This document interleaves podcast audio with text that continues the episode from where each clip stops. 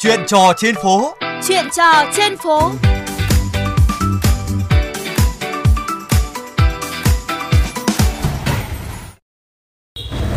Thưa quý vị và các bạn, những thay đổi về hạ tầng giao thông ảnh hưởng lớn tới sự phát triển kinh tế, xã hội của thủ đô và người dân đang sinh sống tại các con đường là người chứng kiến rõ nhất sự chuyển mình này.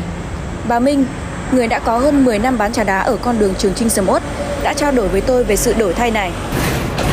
Ghé một quán trà đá dưới chân cầu, chẳng có gì độc mấy chiếc ghế nhựa và thùng xốp. Dân văn phòng quần áo chỉnh tề hay những tài xế công nghệ chẳng nề hà ngồi uống trà đá đơn giản lắm.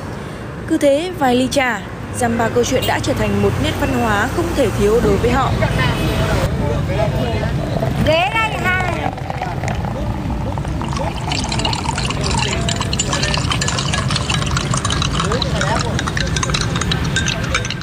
Bà bán ở đây được lâu chưa ạ? ờ, về làm dâu ở cái làng này gần 50 năm rồi. Cái bán nước này là được gần 10 năm. Thế còn bán trong chợ bán đủ các thứ trên đời. Bán hàng khô bán đủ mọi thứ bán cả quần cả áo đủ mọi thứ trên đời.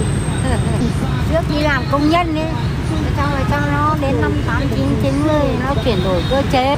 Nên là mình vất vả. Ở đâu vào đâu ở đây sầm uất như thế này thì chắc ngày xưa bà bán đắt hàng lắm đúng không ạ? Ừ, những những những cái ngày xưa bán đắt hàng lắm. Ngày xưa là mấy cái quà này nó toàn nước bà già đấy. Còn công nhân của cái thang máy ấy, nghe các thứ ấy. Thế xong rồi là nó thấy à bán ở đây khách hàng thật công nhận. khách hàng nghĩa là bất kể giờ nào chứ không phải là sáng hoặc trưa hoặc chiều đâu. Khách hàng lắm mình cứ hay vui vẻ mà chuyện trò lại còn hát hò nữa cơ có cái mic cơ lại còn hát hò. Thế là nó bảo bà già thì bà già nhưng mà thanh niên tính nói chuyện vui nhất Vậy còn bây giờ nhiều công ty phát triển lên thì chắc bà cũng bán được nhiều hơn. không có đâu giờ nhiều nơi nó là mà dân tình mình sau dịch dã thì nó ít tiền nó ít luôn Không ngày xưa đâu hết ngày xưa cứ hết tốt nọ cũng tốt kia xong lại ngày xưa lại còn cái bọn mà ráp không nó chở người nhiều lắm.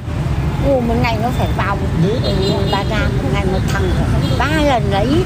Ba lần nó không mang nước đi như bây giờ đâu.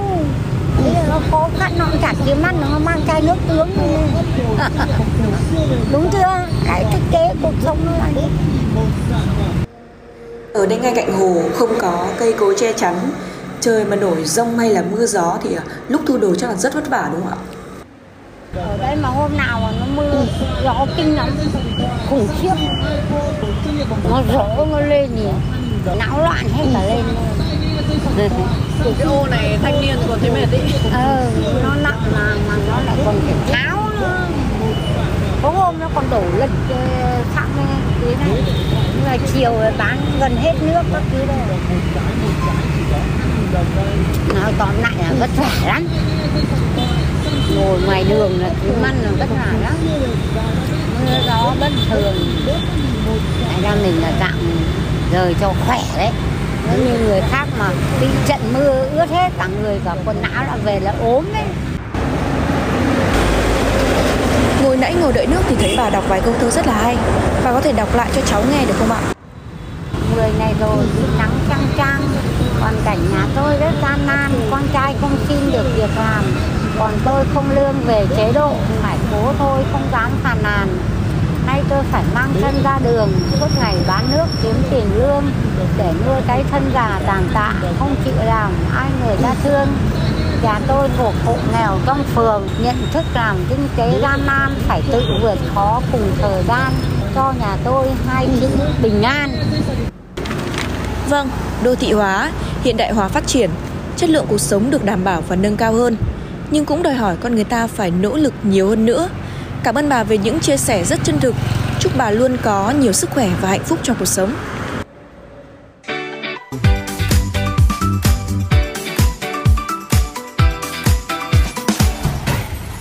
Quý vị và các bạn thân mến, đến đây chuyên mục Chuyện trò trên phố xin được khép lại. Xin kính chào và hẹn gặp lại.